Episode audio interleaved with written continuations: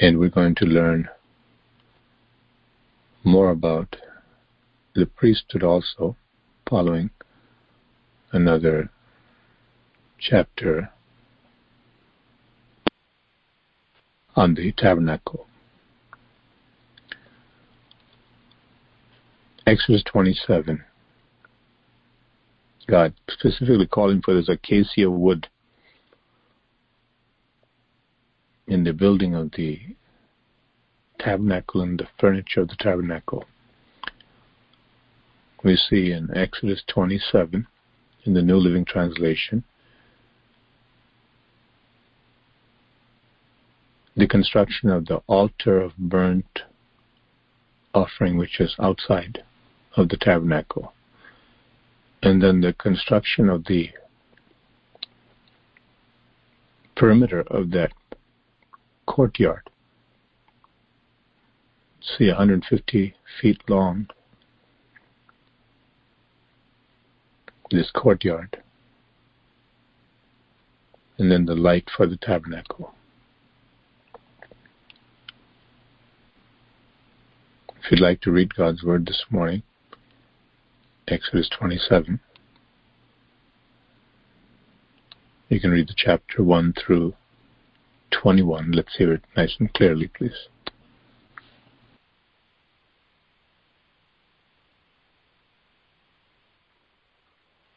Exodus 27, NLT version, verses 1 through 21.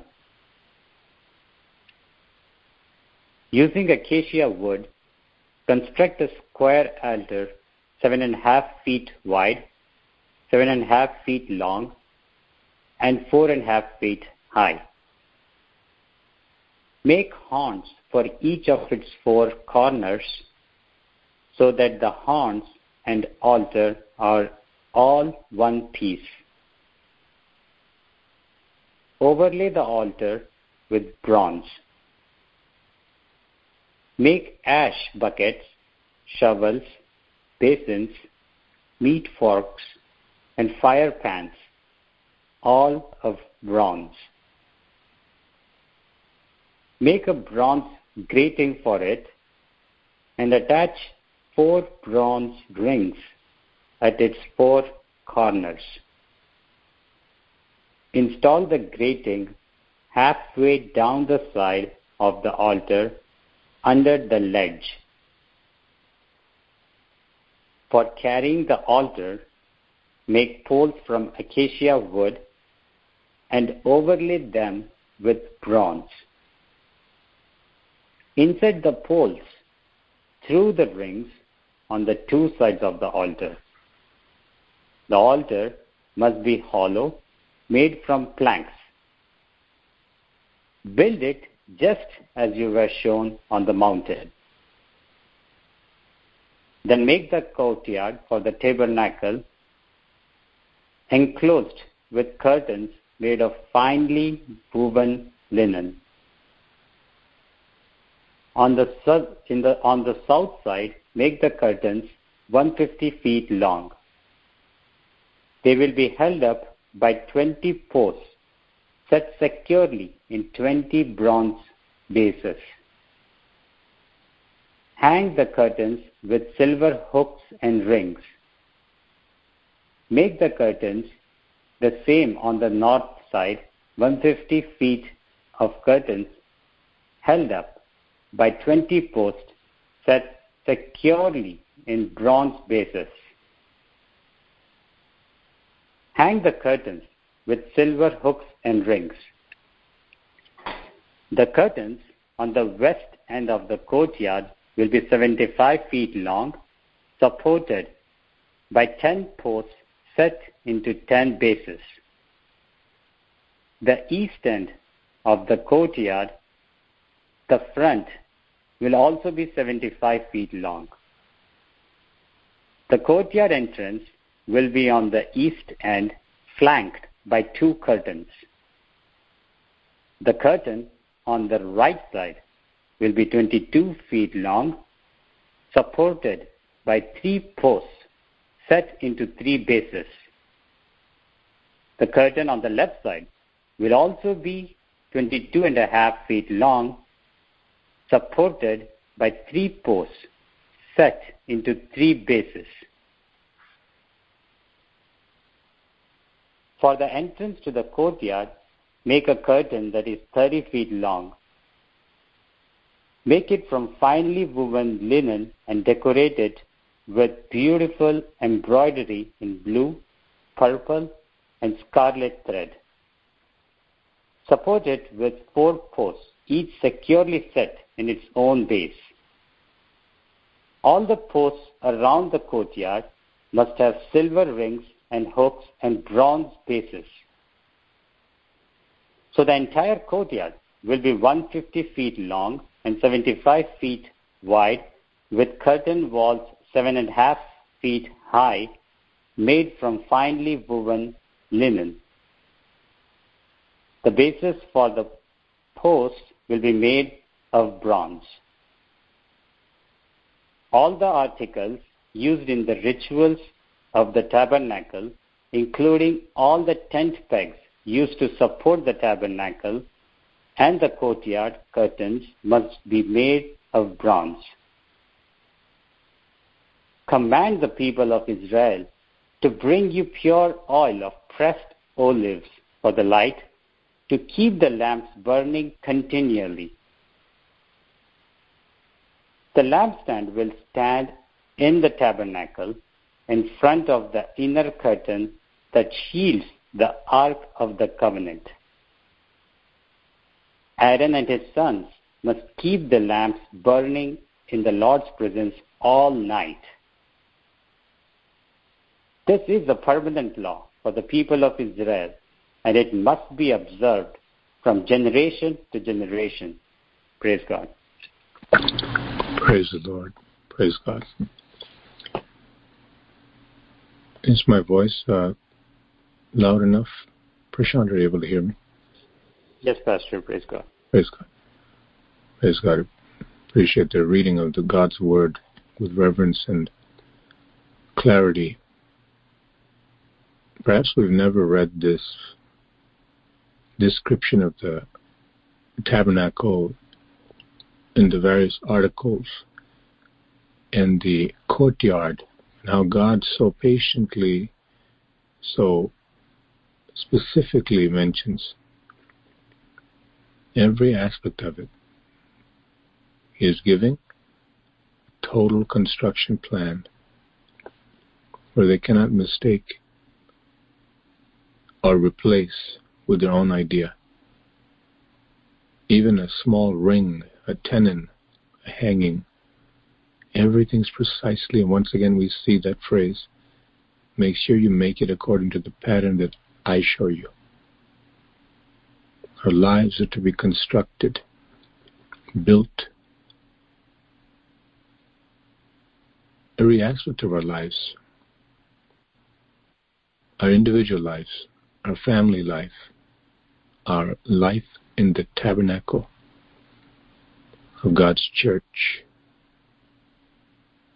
The Bible says that we as individuals, our bodies are the temple of the Holy Spirit, tabernacle of the Holy Spirit, a worship center of the Holy Spirit, and also collectively the church made up of individual temples. Each of us is called the temple of God. We mentioned about how there are clear restrictions on who can enter in, and the penalty of death for those who are not ordained to come near. They couldn't come near the tabernacle. Not anyone and everyone can just even rush into the courtyard. There's a purpose, and the first thing they'd see after going through this 30 foot entrance would be this altar, bronze altar, sacrifice the first thing.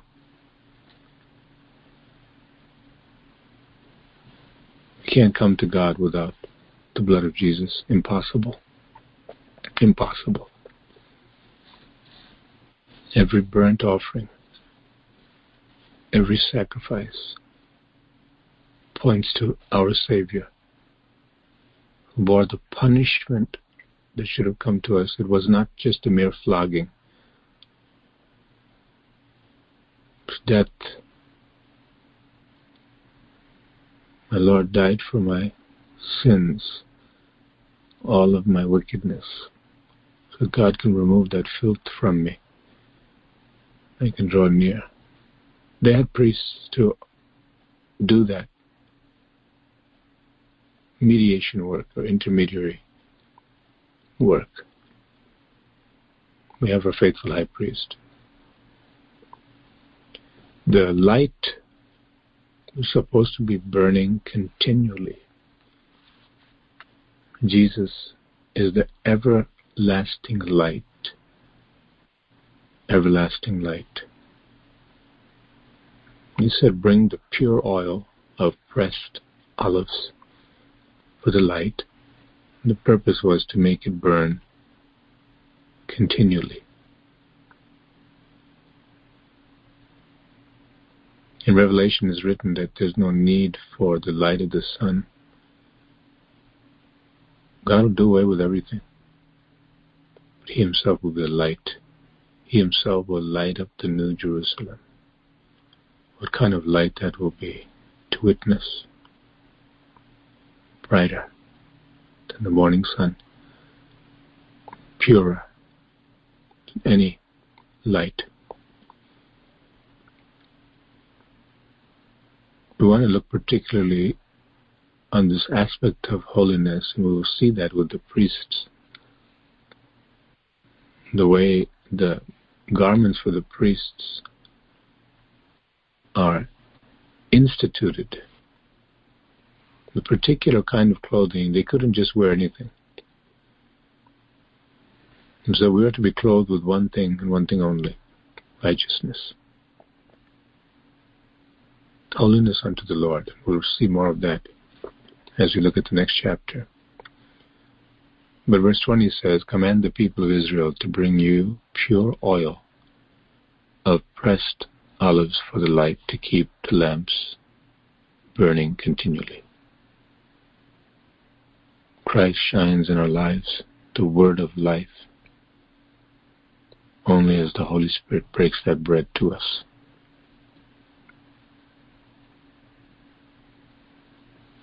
This is a most critical discovery for many people.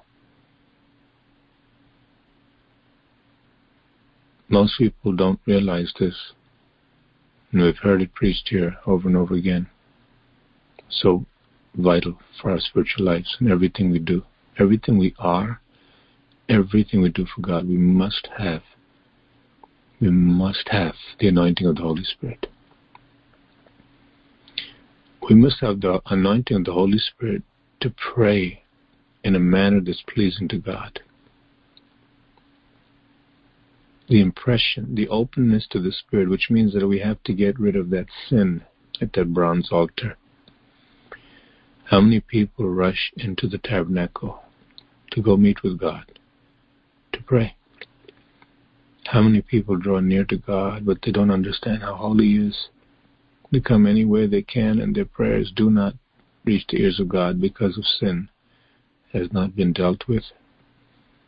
First thing, enter into that courtyard. You see that bronze altar with the horns of the altar and the utensils with the meat forks, fire pans, basins, shovels, buckets. Everything has a purpose. Whatever God has given us, to glorify Him and glorify Him alone. Whatever we bring with us on any journey to reach our destination, from point A to point B in our day to day lives, first and foremost, we're carrying the presence of God. And that presence must be there when we pray. It's not the omnipresence of God where He's everywhere, but it's the glorious, intimate presence of God where the Spirit of God will move us to pray with reverence after having done what? Gotten the uncleanness out. Even in the morning calls, the evening meetings, going to church.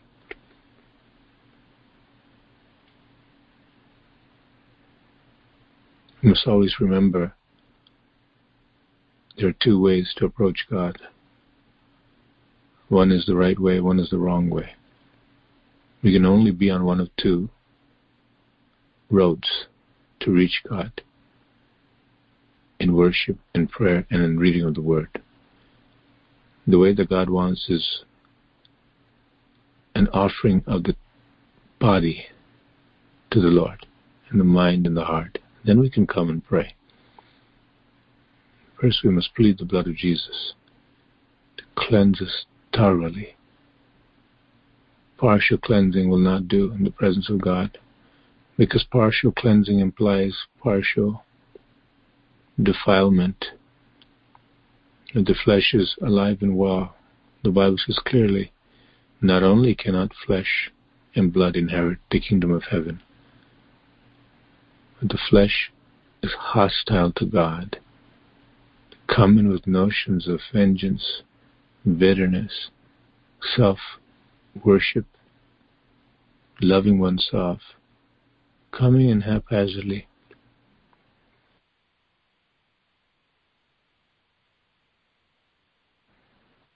God takes us out of the street life, so to speak. What is street life? Whether it's in the United States, or in Asia, or in Europe, not only do you have peddlers in the street selling their goods, Would you have common thieves going and stealing fruit, vandalizing, living any way they want. Worse than the animals. You can see in the streets of the cities and slums of the world. They are driven not only by survival instincts, but as the Bible says, many of them cannot rest until they do some mischief. And so a person who's clothed, has housing, money in the bank, can act like a street person or common thief. As is written about the adulterer, she eats and wipes her mouth and says, I haven't done anything. What, what did I do? God, God sees everything. There's no way to approach and tabernacle with God without getting rid of sin. Who, Lord, shall abide in your tabernacle? Who shall dwell in your holy hill? Who has the right? Who can approach you? The one who has clean hands and a pure heart. The one who walks uprightly. The one who works righteousness with his hands, does the right thing. The one who speaks the truth in his heart. Psalm 15 and Psalm 24. Then we'll look at the book of Peter also, as we look at the priest's garments. But the impression of this must not be minimized nor missed. Cannot come without the offering of sacrifice. The Lord said in Leviticus 17:11, "The life of the flesh is the blood thereof. I've given it to you to make an atonement for your souls." Why so severe a punishment? The penalty of death is what sin brings, for the wages of sin is death. But the gift of God is eternal life through Jesus Christ our Lord. Can we see now more and more how much believers miss when they do not read a huge portion of God's Word in the Old Testament to discover how precious and costly our salvation is.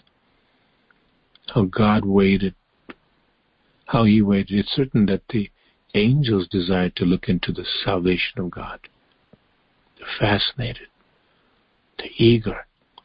And the prophets, such as Simeon and the prophetess Anna, eagerly look forward to the Messiah. They're under that old covenant. They knew all of these things in the institution of the temple, the priesthood, and as prophets. There were a group of people eagerly looking for God to fulfill everything that the tabernacle stood for, everything that the table, the lampstand, the bronze altar, the bronze laver, every aspect of this building stood for. They were eagerly looking for God to come into his temple. They knew the prophecies. But the Holy Spirit carried them right into the place where God would come. The question is, are we yielded to the Holy Spirit as Anna and Simeon were? Washed by the blood of Jesus, in right relationship with Him, clean hands, pure heart. Why not?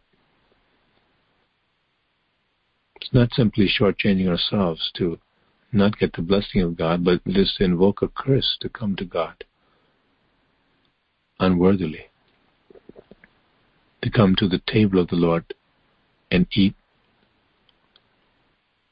the bread representing his body that was broken for us, to drink the cup of the grape juice representing the blood of Jesus shed for us. To come unworthily, to damage ourselves and even bring death. Jesus said, I'm the bread of life. He's the express image of the invisible God. The men that were around Jesus for those three or three and a half years, John says in his epistle, the Word was made flesh and He lived among us. Our hands have touched Him. The very presence of God.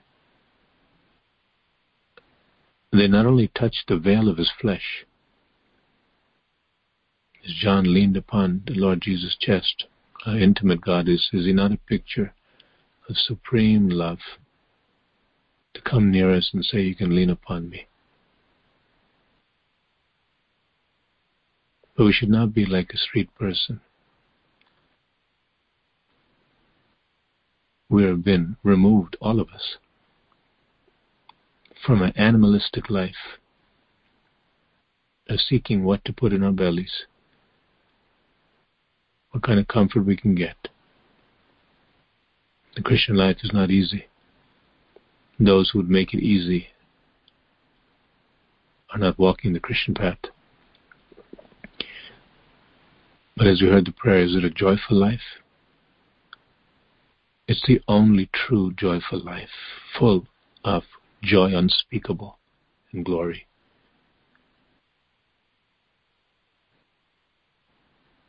This light is supposed to be burning, but it needs to be fueled by oil. We need the Holy Spirit when we read the Word of God.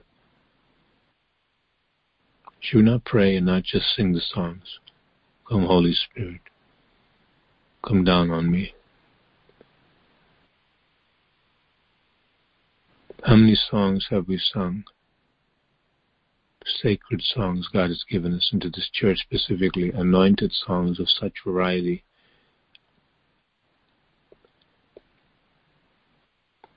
Not unlike the variety of the blue, scarlet, purple,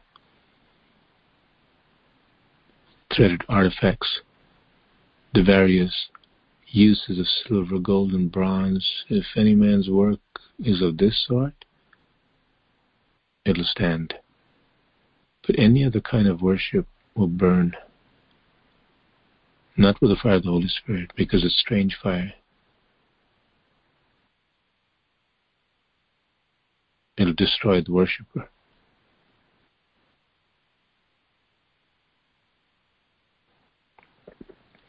These truths are almost self evident as we read the scriptures. May we hunger and thirst for God and say, Lord, when I read every detail, because you said not one jot or tittle, not one iota, not even the slightest punctuation in all of God's law can be erased. It'll go forever. Lest anyone should think this is the Old Testament and all of these details about furniture that has nothing to do with us. We need to know that's the voice of Satan who would try to eliminate a portion of God's living word. But remember, he said, make sure you make it according to the pattern I've shown you. There's a copy in heaven, or I should say the original is in heaven. Will that change for us? The God who tabernacles with us, the everlasting light, is also the high priest who's come to the mercy seat with his own holy blood. God's building and construction is beautiful. He said, I want you to get beautiful materials. Do it in a beautiful, skillful way. He doesn't want anyone to come slipshod half-hearted, lip service, arrogantly. How many people uh, come to and to see what they can get? Jesus, give me everything I need. Make me comfortable.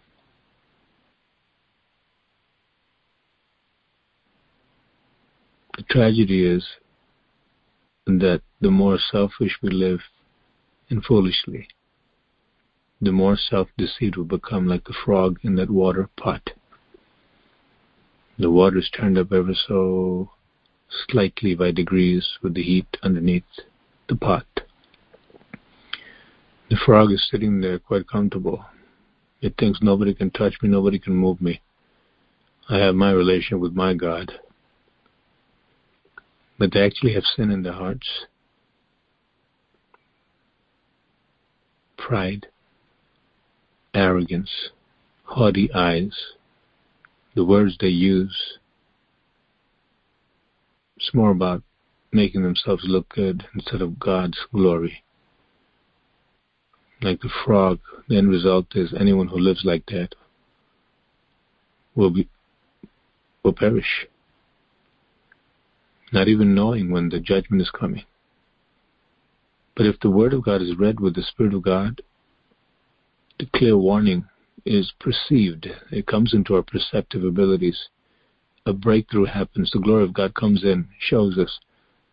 Stop using your mouth. To speak foolishness. Your mouth is sacred. O oh Lord, keep the door of my lips at a watch, O oh Lord.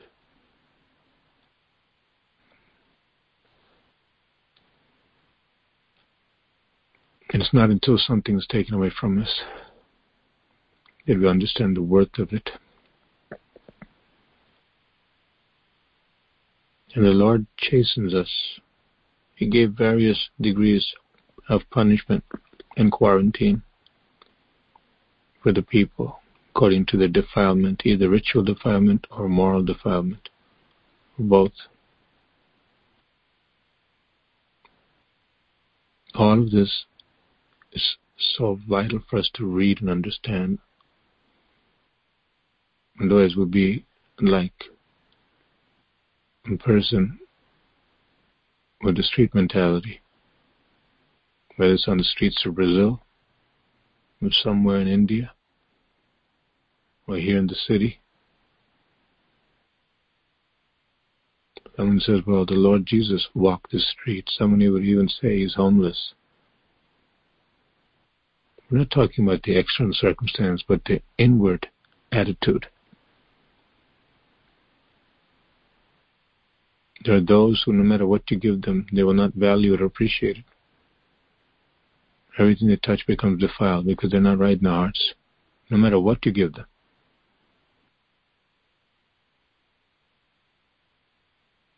If the people really know God, they're humble and they're reverent. We can always know when the Holy Spirit is with us.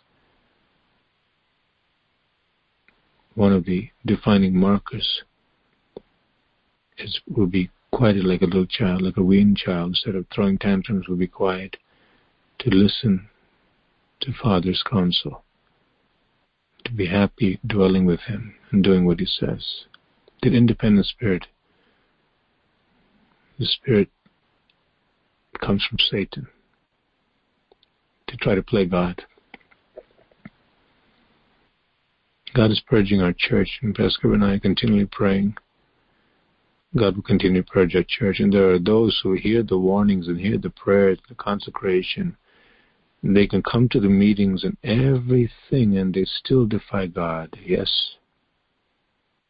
We've had people like that come in here and they got burned not by us or any human being. They presumed upon God and took Him for granted. We'll see that very, very clearly as we continue to read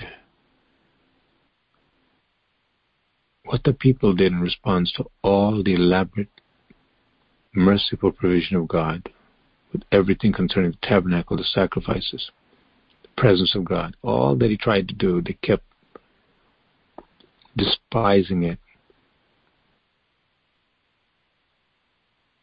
and so important for us to resist the temptation to think, oh, this is a good message for this one or that one in the church.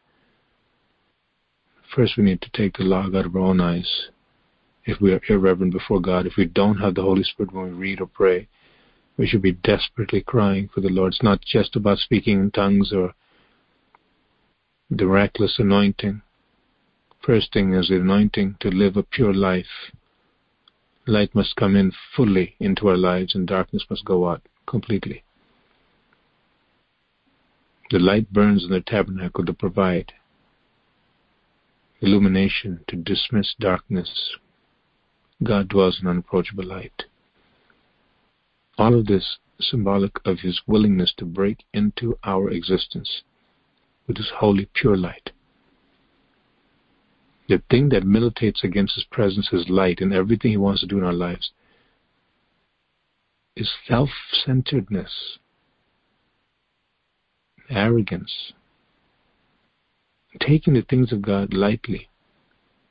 When worship is going on, to be able to sit or stand in a way that is displeasing to God because the heart is not right, but the body's there,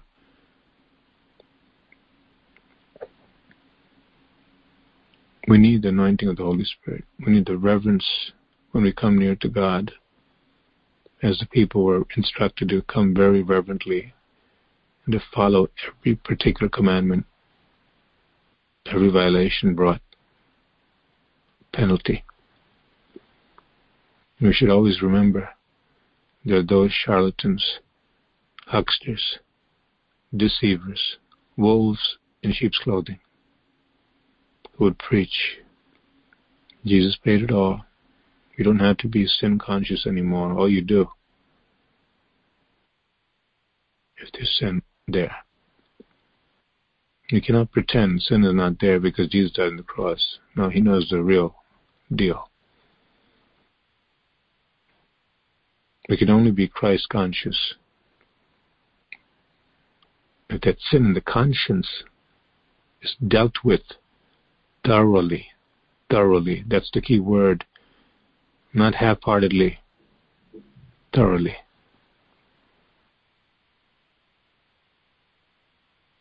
There are people who cry. The drop of a dime at the drop of a hat, as they say. That's how they're wired. They cry very quickly, easily. There are others who don't cry so easily, physically. Inasmuch as the Lord said, Don't rend your garments. Why do you come with the sackcloth and ashes as if you're very religious? You seem to come with the external right furniture and garb, but your heart is not right. God wants a cry that comes from the heart. Sincere cry, Lord, The more I hear your word, the more I see myself in the mirror of your word. I see a lot of ugliness is there that shouldn't be there because you're beautiful. If I claim that I have you and you're living in me, that which is grotesque and twisted in my life must go. Every ulterior motive, every plan B, every trying to be a co-God must be put to death. This is important for all of us to hear. Because if we don't crucify the flesh, it will try to revive and take over. One of the dangerous things about the flesh taking over is not only the haughty eyes, but uh, a continued look at what he's he's doing, what he's doing, what she's doing. Instead of coming quietly before God and say, Lord God, change me. I don't want to be a hindrance to your temple. Imagine if somebody brought something shoddy. God said, bring this crossbar, bring this fine linen. They brought material that has little tear here and there, something that is faded. Everything was brought in an excellent manner. They brought the best. And they did their best. The Spirit of God came and empowered them. Because the people involved had reverence, and the people who didn't, they died. As we'll see, two of Aaron's sons, the first high priest's sons, the people in line to succeed Aaron. What a holy office. What a privilege to be one man who represents a few million people. Not as an ambassador to another country and have all the privileges and perks, but for the living God. Holy. These boys, these brothers, they came to God and they said, Wow, we have our dad and we have the prophecy and promise. Oh, yeah, we're safe and we're going to be next in line to be the high priest and one of us at least. And everything is looking up and up. They act like street people, profane, Say, well, I'll bring my fire. I don't have to do it God's way. I'm in already. I'm safe. They died. They were out. We need to preach this to ourselves and to the people of this world, beginning with the church. God absolutely hates sin, and He is hostile toward it, and He will burn it up And whoever would hold sin in their lives would come under the wrath of God. That never changes. We see that in the New Testament also. We quoted that yesterday. But we have this great privilege to be holy. So the light needs the oil. The entrance of your words bring light, the psalmist says. The entrance of your words just comes into my heart, produces light. It gets all the darkness, all of the devil stuff out of my life, and I'm free. But that's because the Holy Spirit illuminated the Word. He supplied what is necessary for the Word to light up our lives. And this is why not only can we say there are people who don't believe who read the Bible and there's no change. Is the potency of the Word of God not a truth? It has to mix with faith. You can have a tablet, you can have a vitamin, even a mega mm, vitamin. If the water is not mixed with it, none of that potency will benefit the person. They can have it in their pocket, they can have it in their shelves. And so the oil of the Holy Spirit is necessary for us to read, and it starts with a humble heart of total repentance. There's no way the light will come The gold had to be beaten gold. We have to come under His word, not our own word. God only knows how many people in some of the mega churches and in some of the small churches. Size is not the only thing God looks at to determine whether people true or not. What really is in the heart? God has many things to say about the poor, how he defends the cause of the poor. Don't oppress the poor. I'll, I'll be there for the poor. But he also says you should not twist judgment for the poor. He's a true God. He sees through and through. The way man sees and the sympathy that man brings, God knows who's a rascal and who's righteous. We need to be very reverent before God and encourage each other to be what? Holy. Only those people make it to heaven. No matter what they say about Jesus and how many Bibles they have and how many times they preached, how many places they ministered in, God says it's zero. He'll actually condemn you. You're taking my word into your mouth. Or you're living selfishly. May God continue to purge us in our church. Exodus 28. These are the culprits, Nadab and Abihu. Later on, they would die instantly.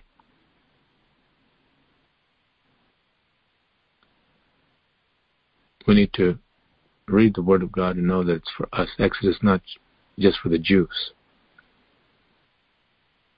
It's for the true Jews, one who are devoted to God inwardly, which includes us. We're not Jewish. But if the hearts are circumcised before God, then we are the true kingdom of priests before Him. Hallelujah. Exodus 28. Someone please read Exodus 28. Talks about the chest piece, the ephod, the robe, the bells attached. So many things that God has given. How carefully, and He says the priest may die. Be careful. Because God is holy.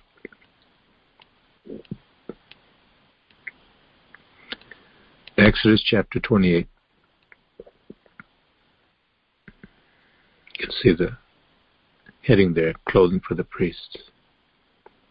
Someone please read 1 through 14, and someone else 15 to the rest of the chapter. Praise the Lord, Exodus 28, verse a New Living Translation, 1 to 14. Call for your brother, Aaron and his sons, Nadab, Abihu, and Eleazar and Ithamar. Set them apart from the rest of the people of Israel, so they may minister to me and be my priests. Make sacred garments for Aaron that are glorious and beautiful. Instruct all the skilled craftsmen whom I have filled with the spirit of wisdom. Have them make garments for Aaron that will distinguish him as priest set apart for my service. These are the garments they are to make a chest piece, an ephod, a robe, a patterned tunic, a turban, and a sash. They are to make these sacred garments for your brother. Aaron and his sons to wear, and they serve me as priests. Give them fine linen cloth, gold, gold thread and blue, purple and sacred thread. The craftsmen must make the ephod of finely woven linen and skillfully embroider it with gold and with blue, purple, and scarlet thread. It will consist of two pieces, front and back, joined at the shoulders with two shoulder pieces. The decorative sash will be made of the same material, finely woven linen embroidered with gold and with blue, purple, and sacred thread. Take two onyx stones and engrave on them the names of the tribes of Israel. Six names will be on each stone, arranged in the order of the birth of the original son of Israel. Engrave these names on the two stones in the same way a jeweler engraves a seal. Then mount the stones in the settings of gold filigree.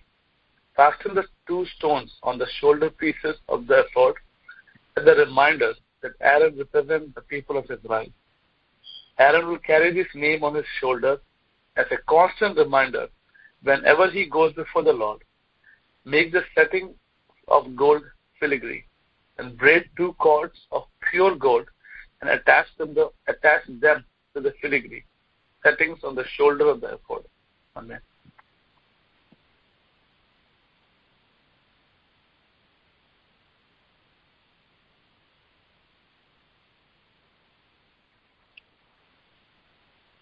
Verse 15 onwards. Then with great skill and care, make a chest piece to be worn for seeking a decision from God. Make it to match the ephod using finely woven linen embroidered with gold and with blue, purple, and scarlet thread.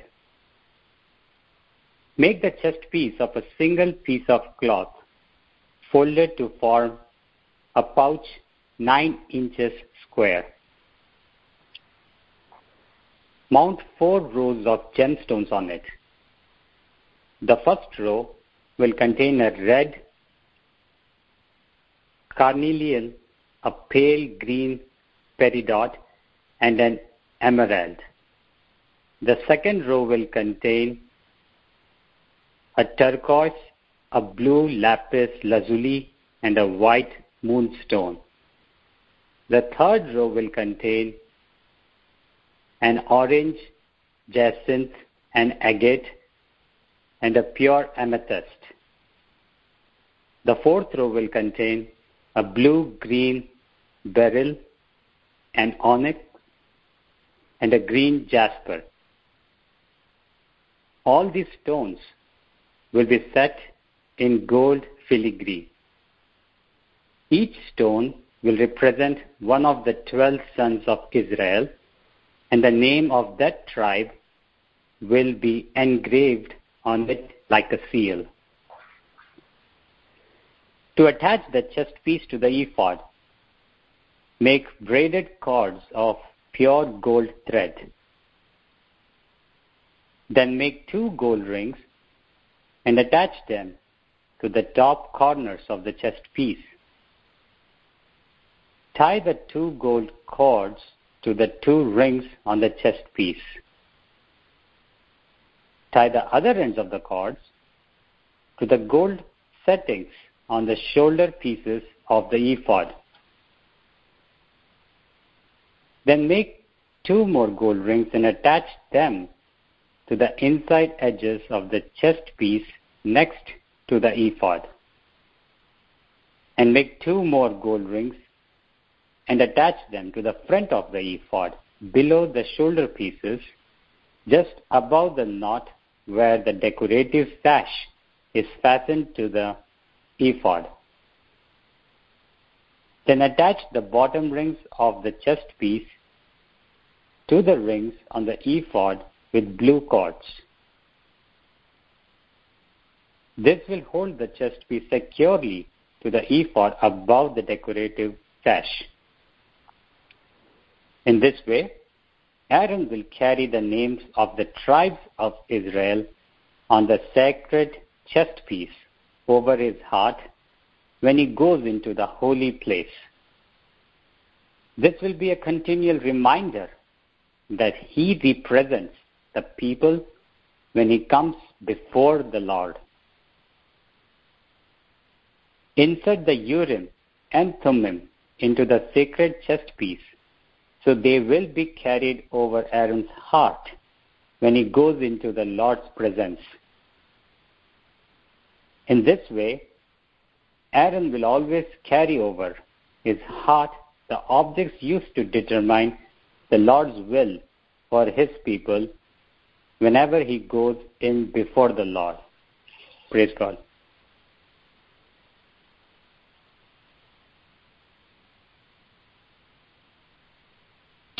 Verse 31.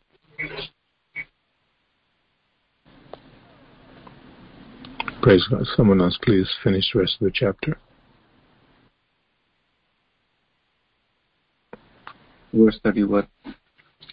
Make the robe that is worn with the ephod from a single piece of blue cloth, with an opening for Aaron's head in the middle of it. Reinforce the opening with a woven collar so it will not tear.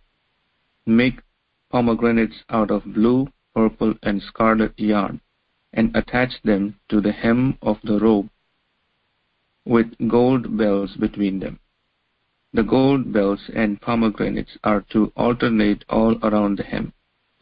Aaron will wear this robe whenever he ministers before the Lord, and the bells will tinkle as he goes in and out of the Lord's presence in the holy place. If he wears it, he will not die. Next, make a medallion of pure gold and engrave it like a seal with these words, Holy to the Lord. Attach the medallion with a blue cord to the front of Aaron's turban where it must remain. Aaron must wear it on his forehead so he may take on himself any guilt of the people of Israel when they consecrate their sacred offerings. He must always wear it on his forehead so the Lord will accept the people. Weave Aaron's patterned tunic from fine linen cloth. Fashion the turban from this linen as well. Also make a sash and decorate it with colorful embroidery. For Aaron's sake, for Aaron's sons, make tunics, sashes, and special head coverings that are glorious and beautiful. Clothe your brother Aaron and his sons with these garments, and then anoint and ordain them. Consecrate them so they can serve as my priests. Also make linen undergarments for them, to be worn to be worn next to their bodies, reaching from their hips to their thighs. These must be worn whenever Aaron and his sons enter the tabernacle or approach the altar in the holy place to perform their priestly duties. Then they will not incur guilt and die. This is a permanent law for Aaron and all his descendants after him. Praise God. Praise the Lord. Even to the aspect of the clothing underneath this robe and the pieces, the Lord is so careful to give what they need to be pure, to be accepted with God because they're representing the people and coming into the presence of God themselves. How marvelous to be able to slow down and read God's Word and hear it. The more we hear it, the more we will understand what it means when our hearts are right with a heart to hear. The priesthood, as someone may think today, those in other religions who have priests, we're not talking about pastors and teachers of the word, evangelists or prophets or apostles, but those who have priests. They have a system, rituals of altar and incense, and it's a continuation of the Jewish priesthood in a sense, but they call it Christian. It's actually not Christian. But they have seminaries and institutions where they go to study to be priests. And when the person that is called to be a priest, whether it's some little village in Italy or in Germany or the United States or in India or Africa, wherever they have so called priests, there's a certain reverence that is afforded them. And a person cannot just say, Today I want to be a priest. They have to go to school. They had to mix with the other fathers and priests to learn how to be a priest. They had to study maybe Latin and the biblical languages, you know, Greek and Hebrew, maybe some Aramaic, depending on what kind of priest they would be and where they would be trained. But they'd be trained on how to conduct themselves and how to appear before the people. And all of that when God has done away with the priesthood. So what on earth are they doing? They're trying to continue what God has fulfilled in Christ. Because now, no one needs to go to school to become a priest before God. No one needs to go to any special training.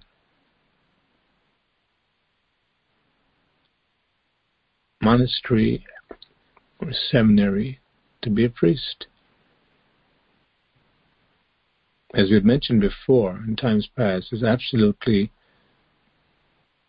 mind boggling that the common person can become a priest before God. Yet it's true.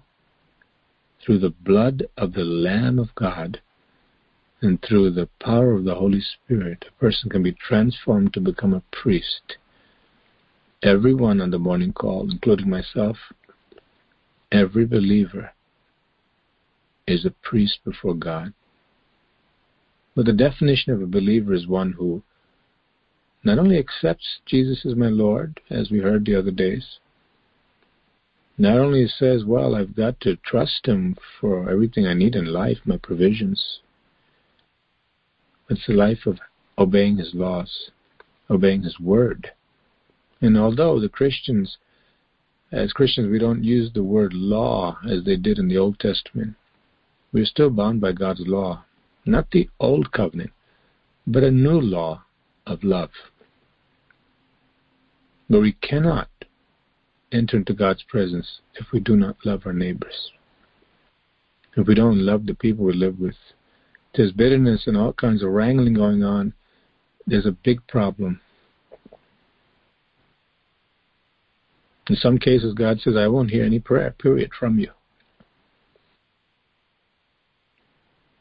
But as the bodies of the priests and the high priests washed with pure water, we'll see more elaborate discussion of that in Leviticus.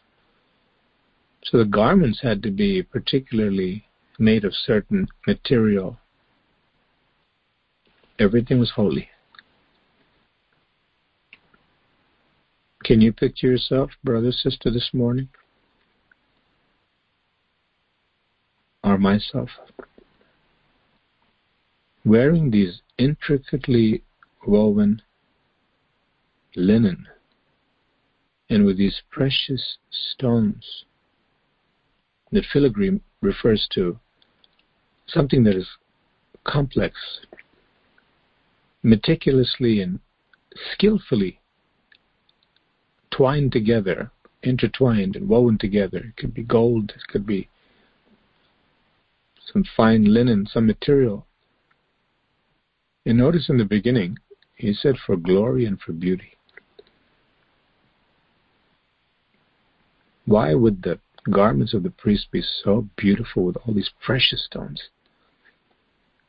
How good God is. God doesn't say, Well, I'm special and you're not. He's Almighty God. We derive our beauty from Him. And God loves His children. He not only loves to see us prosper, but He loves to see us beautiful with the glory. But they had to listen to do it God's way, and we must do life God's way. Otherwise, we'll be the living dead, producing a living grave and living hell. That's the alternative. There's no in between state at all. We either glorify God or we tear down God's kingdom. There's no other way. There's no neutrality, none whatsoever. And we're going to look at First Peter, and we're going to see what it means to live holy and how the priesthood pertains to us. We don't have these external beautiful embroidery and sash and turban. Imagine if every Christian had that walking around with gemstones and onyx stones, and I mean, it'll be just fabulous, beautiful. But these are all a type. We must not look at the type and the shadow, but look at the antitype and the fulfillment. God's looking for beauty in the heart. We are called to be servants, children of the Most High God. Now, there are those who are pastors and evangelists who are called servants of God in a different sense. They've dedicated their lives to serving God and to they're called of God. Not every believer is called to be a pastor or evangelist or prophet or apostle or teacher. There, there's a specific offices given and a functionality in the body of Christ to equip people and to present them holy before God. However, in another sense, every one of us is a servant of God.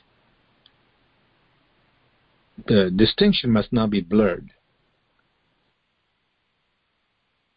Because of that, we have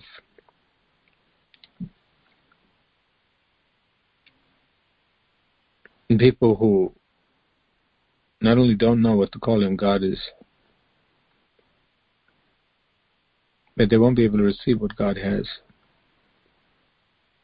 So we need to understand that. But this morning we're looking at the priesthood of all believers. You don't have to go to school, you don't have to go to monastery, you don't have to study Latin, you don't have to do anything according to the scriptures, except to come and be broken in your heart. Not broken because I lost my job or lost my car or lost my girlfriend or boyfriend and I'm broken and shattered because my TV set doesn't work. I missed my programs. And today I was looking forward to popcorn and I don't have any. And many people cry over many things. The brokenness God is looking for is a focus on what really matters. Have I come to that bronze laver? And before that, the bronze altar if I'm going to be a priest of God and God calls all believers, true believers, priests, men and women, men and women, and every child that's born again is a little priest. That's true.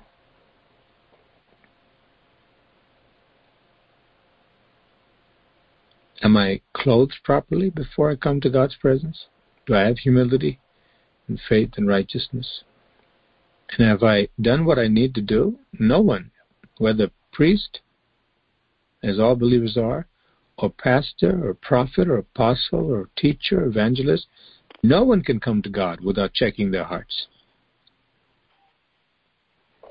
We live in a day and age where people have said it doesn't matter if you're the president of the United States and you have some private problems there and sin.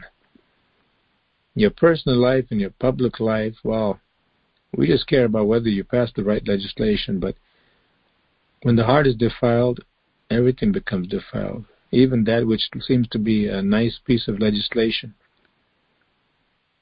We have problems because a person is defiled. How can something good flow out of something bad? The Lord Jesus said, You'll know the tree by its fruit. No matter what kind of exterior person tries to put on, the ugliness will show forth. It'll defile everything. No matter how good they look on the outside, it'll come through. God will expose it. And why do human beings not look at that first? The character. Before anything else. He said, either make the tree good and its fruit good, or corrupt and the fruit corrupt. A good tree cannot bear bad fruit. A bad tree cannot bear good fruit. You'll know the tree by its fruit. This is how we know who the children of God are. All who are righteous belong to God, and all who sin belong to the devil. The Spirit of God says in First John. But as we close this morning, in the backdrop of what we just read about the tabernacle so far, and the priests, we just begun let that impress upon our hearts that it's a sacred calling to be born again. There's a particular character that goes with it, we have to desire that. We have to be sorry, truly sorry, for our sins to be a partaker of that. We're going to look at 1 Peter 1.13 to 2.12. It's powerful word of God in 1 Peter 13 to 2.12 pertaining to what we just read and our high calling. 1 Peter 1 13 to 16. Someone please read that. Praise the Lord. 1 Peter 1 13 to 16. So, Prepare your minds for action and exercise self control. Put all your hope in the gracious salvation that will come to you when Jesus Christ is revealed to the world. So you must live as God's obedient children. Don't slip back into your old ways of living to satisfy your own desires. You don't know any better than you don't know any better than. But now you must be holy in everything you do, just as God who chose you is holy. For the scriptures say, You must be holy because I am holy. Praise the Lord. The Bible says you didn't know any better than you didn't know before you got born again. Now you know better. Now we know better. So God is urging us and He's warning us that we must be holy. Someone please read 117 in the first book of Peter down to verse 19.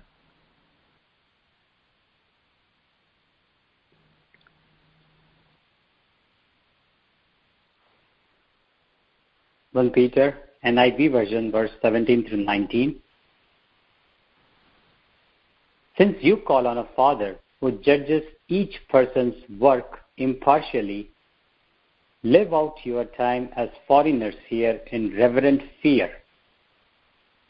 For you know that it was not with perishable things such as silver or gold that you were redeemed from the empty way of life handed down to you from your ancestors, but with the precious blood of Christ, a lamb without blemish or defect. Praise God. Praise God. In the New Living Translation, it says, He will judge or reward you according to what you do. He has no favorites. And remember that the Heavenly Father to whom you pray has no favorites. In the sense that He won't let anyone off the hook who thinks they can presume upon God's grace, as we'll see in another day. Is exactly what Nadab and Abihu did, these sons of Aaron.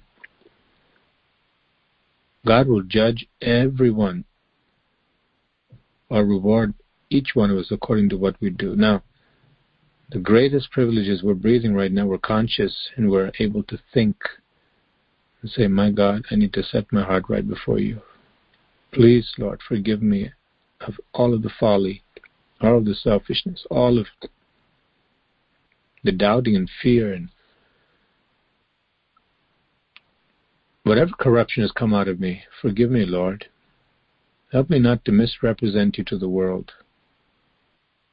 Help me that in everything I do and say, I'm bringing glory to you. How easy to sing songs and feel reverent and feel God's presence and then go and live opposite to that. How do you live opposite to that?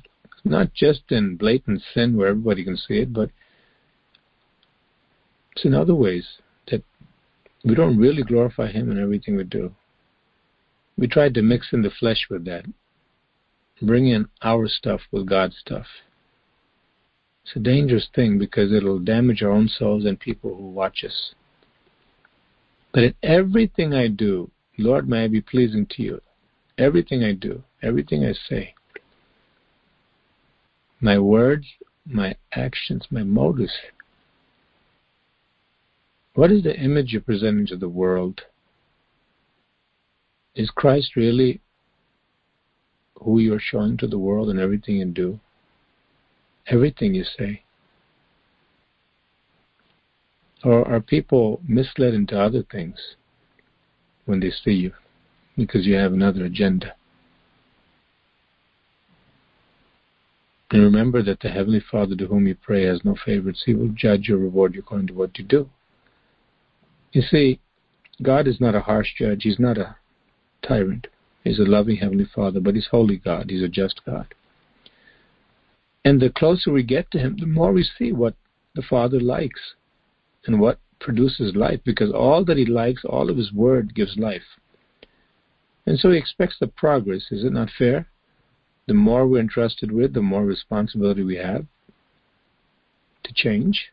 And so, for many people who are lukewarm and who are babies, just drinking milk, they say, "Oh, I can do this, I can do that. I have Christian liberty. Who are you to judge? And don't judge me. And I don't like that church and that pastor or those people because they're always judging people and they don't let me wear what I want and do what I want." No, it's not us.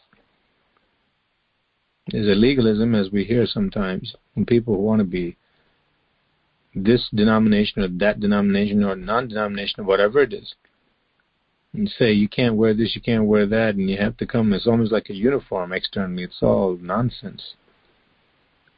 But there's a decency in reflecting a purity and honor to God. With that, we ourselves can know what God's will is. A person's conscience will tell him or her what's not acceptable with God. They really desire God and want to follow Him. Otherwise, a person can be a hypocrite. How many people, how many people you can just see it in social media. How many people? How many churches and even pastors and their wives and their daughters? Just the other day, I happened to look up a certain minister, is very famous. We had met him some years ago.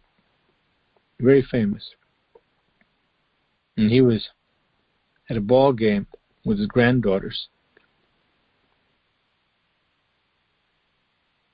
these rather slim children, probably no more than 14 or 15 or 16, out in public wearing what looks like a nightgown. Not a nightgown, some kind of virtual undergarment. And he's a person that preaches holiness and he preaches separation to a far greater degree than anyone else. But there he is in the ballpark, flanking are being flanked by two of his granddaughters, proud. And you think about it, what is the motivation? Is he trying to be a grandfather that is accessible, that understands, you know, my granddaughters, they really don't know, and I don't want to discourage them from the faith, and let them just kind of learn a little more. As they grow, you know, they'll change. Or is there that sacred responsibility and calling of God impressed upon his heart that I can't be in these pictures. I don't care who it is. The priests were not to consider their family at all when it came to serving God, representing God. Nobody should stop them or cause them to misrepresent God. And that too in public and to post the pictures. Is that beauty? Or is it flaunting of something that is very fleshly and foolish and defiling. You think about it. What if he spoke to his sons or his daughters, whoever it is, the parents of these granddaughters, and said, you know, they shouldn't be dressing like in public? Would the sons or the children say, well, we're not going to have anything to do with you because you're judging my daughter and judging what we're doing. And it's about the heart. It's not about what we wear, so don't judge us. See how the devil can come and mix up everything? Or does the grandfather, especially as a pastor, a man of God, need to say, I love you with all my heart. I'll give anything for you. But our bodies are the temple of the Holy Spirit children must be trained to fear and love God. That's not the way you do this. And what will you attract? Good people when you dress like that? So many things that are wrong with that picture, quite literally. Is basically telling the children you can dress however you want, I'll still love you. There's a problem with that statement because it can mask a total lack of love for God, where the people become more important than God. My relationships with people, it's all about relationship, relationship, relationship. Yes, our relationship with people are very, very important. We must not burn those relationships, but we must be the first ones to set fire to anything from the devil that relationship will try to bring in to try to burn our relationship with God. Uh, the Ten Commandments, the first four, had to do with relationship with God. God comes first. Only then, when we take a stand, and people may hate us for that, even relatives who go to church and who otherwise may be students of the Bible and even ministers, why are you telling me that it's wrong to have my wife and my daughters and my niece and whoever dressed like this and show this and that and they're just being themselves. They're being beautiful. What do you want? What do you expect? You want them to go out with a big paper bag over their head and a garbage bag around them? Not to show anything? They're human beings and they're made feminine for a reason and can have all kinds of arguments grieve the Holy Spirit? Can we not be beautiful and express masculinity or femininity, whatever God has made us, in a dignified way, in a holy way, and still be beautiful and, and still not put a paper bag or garbage bag around to hide this or that for fear of seducing somebody? All kinds of reasonings and foolishness abound and compromise. And what happens? Just like the world. What's the difference? Dress like a Canaanite, act like a Canaanite, talk like a Canaanite. What is the difference? Well, you know, Paul said when in Rome, act like a Roman. He didn't say that exactly. But what he said was, for the sake of Christ,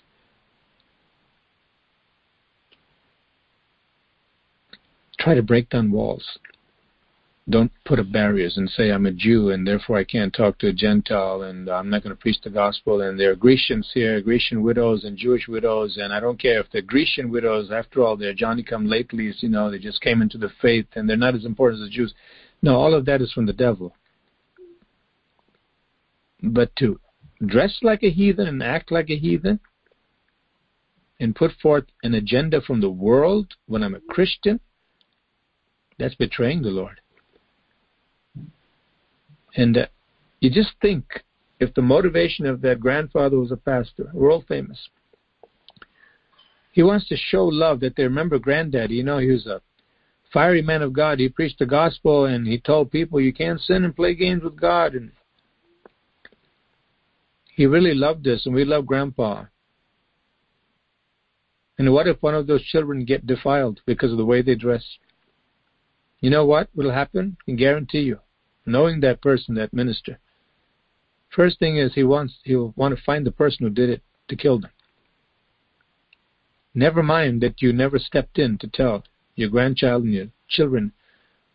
You may hate me for this. You may not communicate with me and not let me see my grandchildren. But I want to tell you something. I fear God. There's a standard. And it's not about whether you love me, it's about whether God sees that I'm honoring Him and following Him. And I'm not going to let you live like trash, act like trash when you're so precious before God. God has given you dignity and honor. You see, the mind has not been conformed to the Word of God, it's still after the pattern of the world. And this compromises. Now, that individual won't dress like that or allow his wife to dress like that. No, no, no, no. And it's not just because they're, they're old. Sometimes we can get soft on sin because of it's not in my backyard, I'm just visiting. We need to be careful that we are not the cause for someone to fall because we kept quiet or because we want to take some nice pictures, have a great day at the ballpark with the grandkids posted all over the place. That kind of family bonding is like Aaron, the high priest. Think of this. Calling Nadab and Abihu, who offered strange fire to the Lord before they died. They were killed by the Lord. To say, My sons, I love you. It's like Eli telling his sons, You really shouldn't be doing this. He knows immoral and greedy. And it's not good, my son. Please stop. Oh yeah, I'll be there for the birthday party, and after that we'll go golfing. And we really should be careful, you know. Just saying, I'm not going anywhere. It's like the sons of Aaron coming and saying, Look, Dad, what I found. I found a solid piece of gold, Dad, and it weighs 50 pounds. It's just the statue of Baal, but it's solid gold. Have you ever seen anything like this, Dad? The compromise of Aaron at that time at the foot of the mountain, when he made that golden calf, caused the lives of thousands of people. He himself never entered the promised land either. There are consequences. We have to know that our thinking and our judgments and our behavior and what we allow and how we represent God will not only cost other people, sometimes their souls, sometimes their physical lives, and both.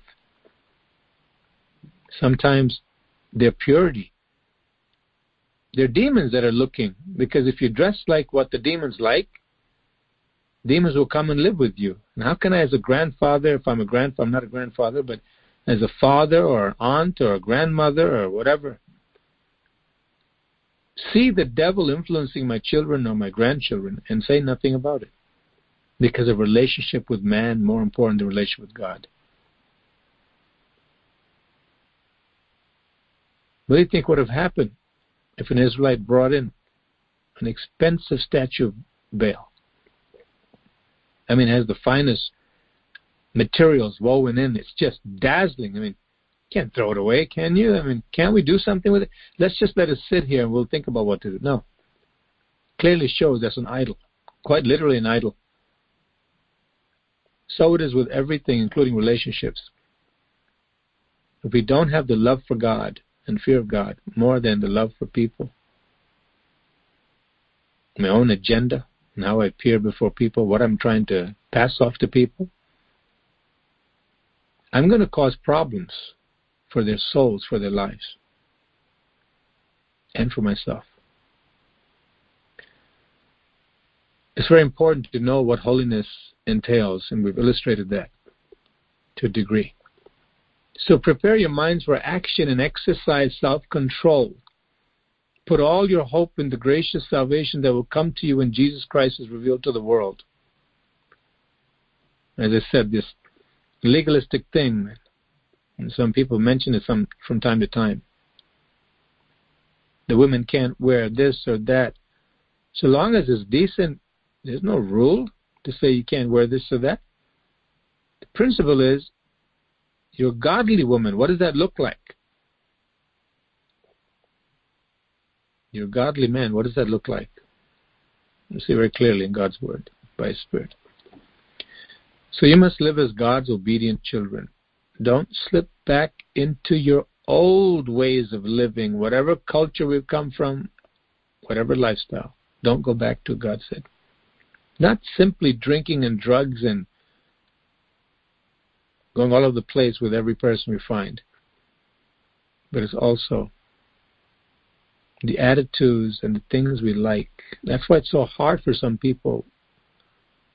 Oh, I can't eat this. I can't watch that. I can't do this. Oh, I feel so restricted. I don't know what to do. I'm going to bite my fingernails and I'm going to go crazy. I need to have something. That means the heart is very much in love with the world and self. That's what it means. But a person who loves God, every word of God, every law will revive their souls because it'll teach them how to live. Real happiness will come. And you know what? The world, including family, will see there's a standard there. This relative will not compromise. They're willing to risk our relationship because of their love for God. Let me see, is this legalistic or is it actually spiritual?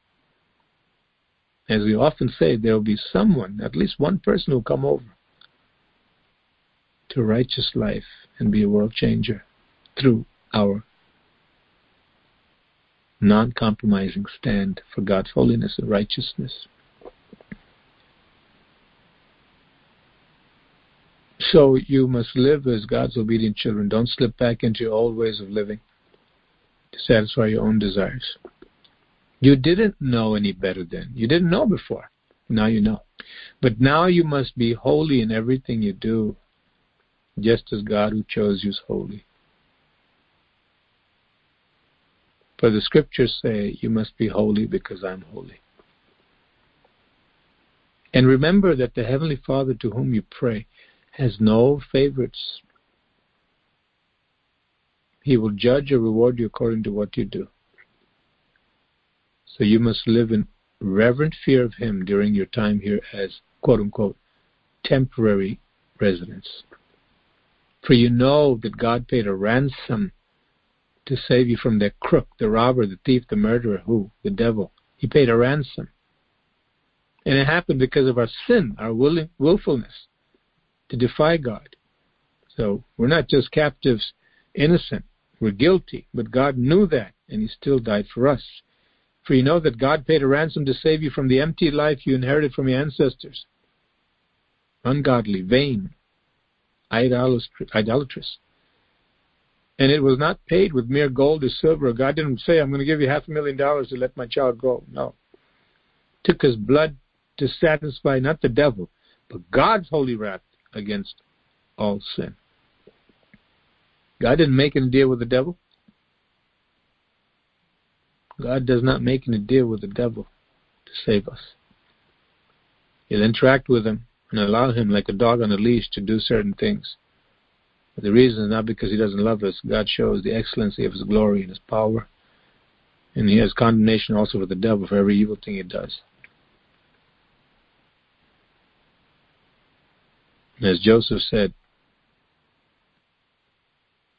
but evil people, the devil meant for evil, working through them. God has turned everything around.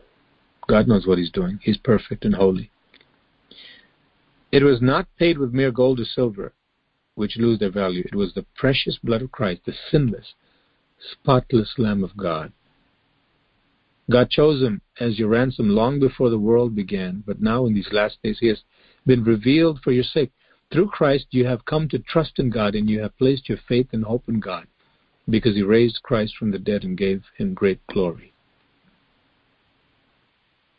You were cleansed from your sins when you obeyed the truth. How that flies in the face of those with easy believism. Jesus paid it all and he cleansed me with his blood. I couldn't do it myself. That's true. We cannot do it ourselves. But we had to obey his truth. How? Believing on him, which includes following him. That's why in 1 John 1 it says we have fellowship with one another with God first, the blood of Jesus Christ cleanseth us. If we're walking with Him. So now you must show sincere love to each other as brothers and sisters.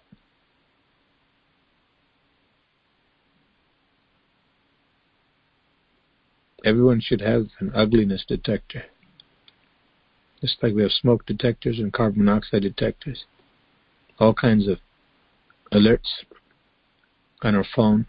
Imagine if on your phone you'll hear this loud alarm and buzzing every time you acted ugly, which is not really loving the brother and sister. Some kind of animosity, some kind of jealousy, some kind of fear, some kind of doubting, some kind of suspicion, some kind of ickiness, and well, it's not my family. To say we're one in the spirit, but not to live like that. And God doesn't say pretend when somebody is a hypocrite that he's not a hypocrite, she's not a hypocrite. He doesn't say pretend when they're doing something to defile God's house that they're not doing it. And love, love, love. No, no, no. The truth comes in to say, you better stop. Because it's not my house, your house is God's house. It's the temple of God, this church. We have to warn each other when things are wrong because we love God and love people sincerely. But imagine if we had a detector on the phone Built in. The moment we think a thought or motive is not right or pure, big blaring alarm, everybody can see. We'll say, oh, shut that alarm. Where's that button? But on Judgment Day, there'll be no snooze button, nothing to stop it.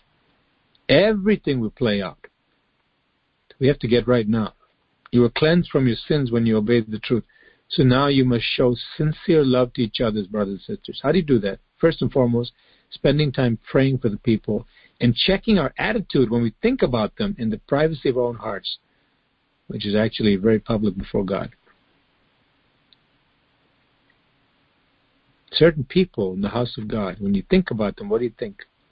If they're bad, they're doing something wrong, we won't be happy.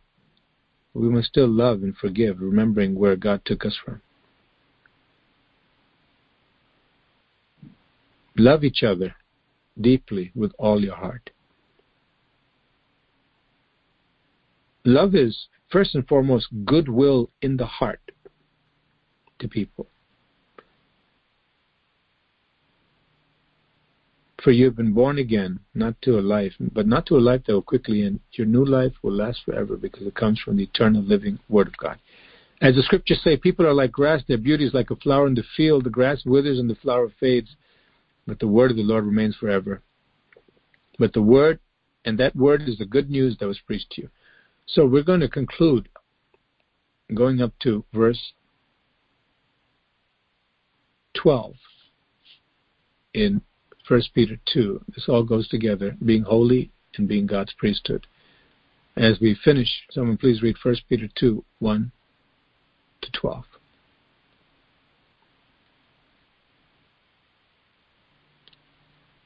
First Peter two chapter First Peter two verse one to twelve. So get rid of all evil behavior. Be done with all deceit, hypocrisy, jealousy, and all unkind speech.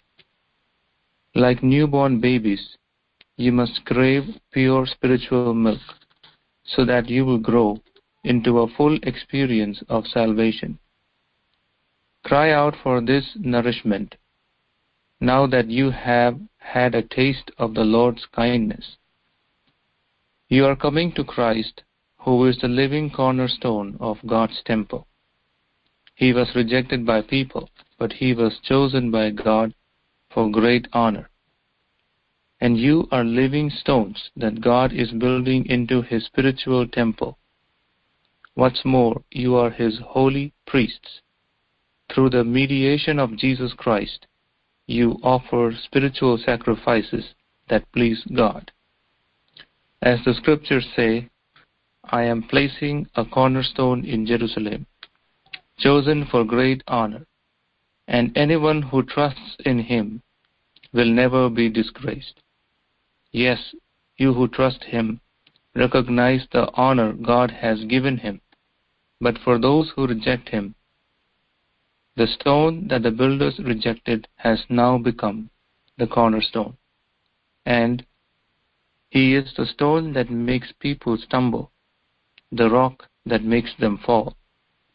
They stumble because they do not obey God's word, and so they meet the fate that was planned for them. But you are not like that, for you are a chosen people. You are royal priests, a holy nation, God's very own possession. As a result, you can show others the goodness of God, for He called you out of the darkness into His wonderful light. Once you had no identity as a people. Now you are God's people. Once you received no mercy. Now you have received God's mercy.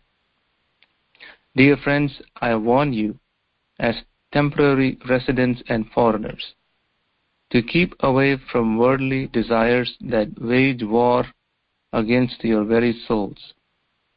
Be careful to live properly among your unbelieving neighbors, that even if they accuse you of doing wrong, they will see your honorable behavior, and they will give honor to God when He judges the world. Amen. 1 Peter 2 9 It's good to highlight that. But you are not like that. Like what? People disobey. People who reject God. People who don't live holy. For you are a chosen people. You are royal priests, a holy nation, God's very own possession. As a result, you can show others the goodness of God. For He called you out of the darkness into His wonderful light. What is darkness? Everything that is not love, not truthful, and selfish. He called us out of that lifestyle. The joy that we have, the freedom when we get born again, should continue and intensify. And that's how we can know whether the beauty of God, the glory of God rests upon us, because we're free. No one's held hostage in our hearts because we haven't forgiven them. We're free to love, to forgive, live honorably, holily, know that we are priests unto God. If we were called to go to a school to train priests or a monastery, whatever, imagine how we would feel. Out of all the people you're chosen, because you're going to represent people to God, and here's your garment, and everything changes. What priest would have that garment like Aaron, the high priest, with all these precious stones, elaborate embroidery, holy garments, and a mitre on the head, and the sash, and all these things with the bells? Just glorious and majestic, holy. Go with that garment to the liquor store, the corner store, and buy some 50 cents colored drink full of artificial stuff bag of potato chips and go get some beer and we think that's it's just just not right. The picture is wrong. Even the world knows that. And that's how it looks to God and should look to us when we behave like the world in our attitudes. We can't forgive people. We're bitter, nag people, and always try to put pressure on people to turn into what we want them to be. That's the carnal nature that God delivered us from. I have to stop and think, why am I behaving like this? How many times do you think that? Not to beat ourselves up and go into this endless introspection, keep on looking at every little thing and being burdened by it and condemned. No. But it's to deal with it as it is. You see ugly, get rid of it. Confess it to God. This is not the right attitude, Lord. I'm sorry, Lord. Become stable. Ask God for stability. We can pray for that. We can cry out for that and uh, God will answer. Praise be to God. Who is sufficient for this? Me? You? No. The Lord. We can lean upon him. We can cry out into him. And he'll make us beautiful with his beauty. He wants that. He desires that. He's coming for a beautiful bride, chaste, pure, without spot, wrinkle, any such thing. And we are to walk like we're priests. Imagine if you go to work today, you go do something, meet with family or whatever you do. You're walking around with this clothing, this glory of God. It's the truth. We carry the presence of God even more beautiful and powerful than what Aaron had on him with his garments. He had a holy anointing, very sacred. Like that, we have a holy anointing but the beauty that we have in Christ, it was just symbolized by what he wore. We have the substance. How holily we must live. You see, that's what God brings us to. Because of all that's happened from Exodus, from all of this up till now, and what Jesus did, how holily you should be. Careful to be pure, loving and kind and forgiving and separate from this filthy world. Having joy, growing, being a real light, like the light in the tabernacle. Blessed be the name of the Lord. Father in heaven, we thank you. We thank you, Lord, for the many exhortations, the warnings of truth, Lord, and every good thing, Lord, that you've shown us. It's just a small portion of all you have for us, Lord.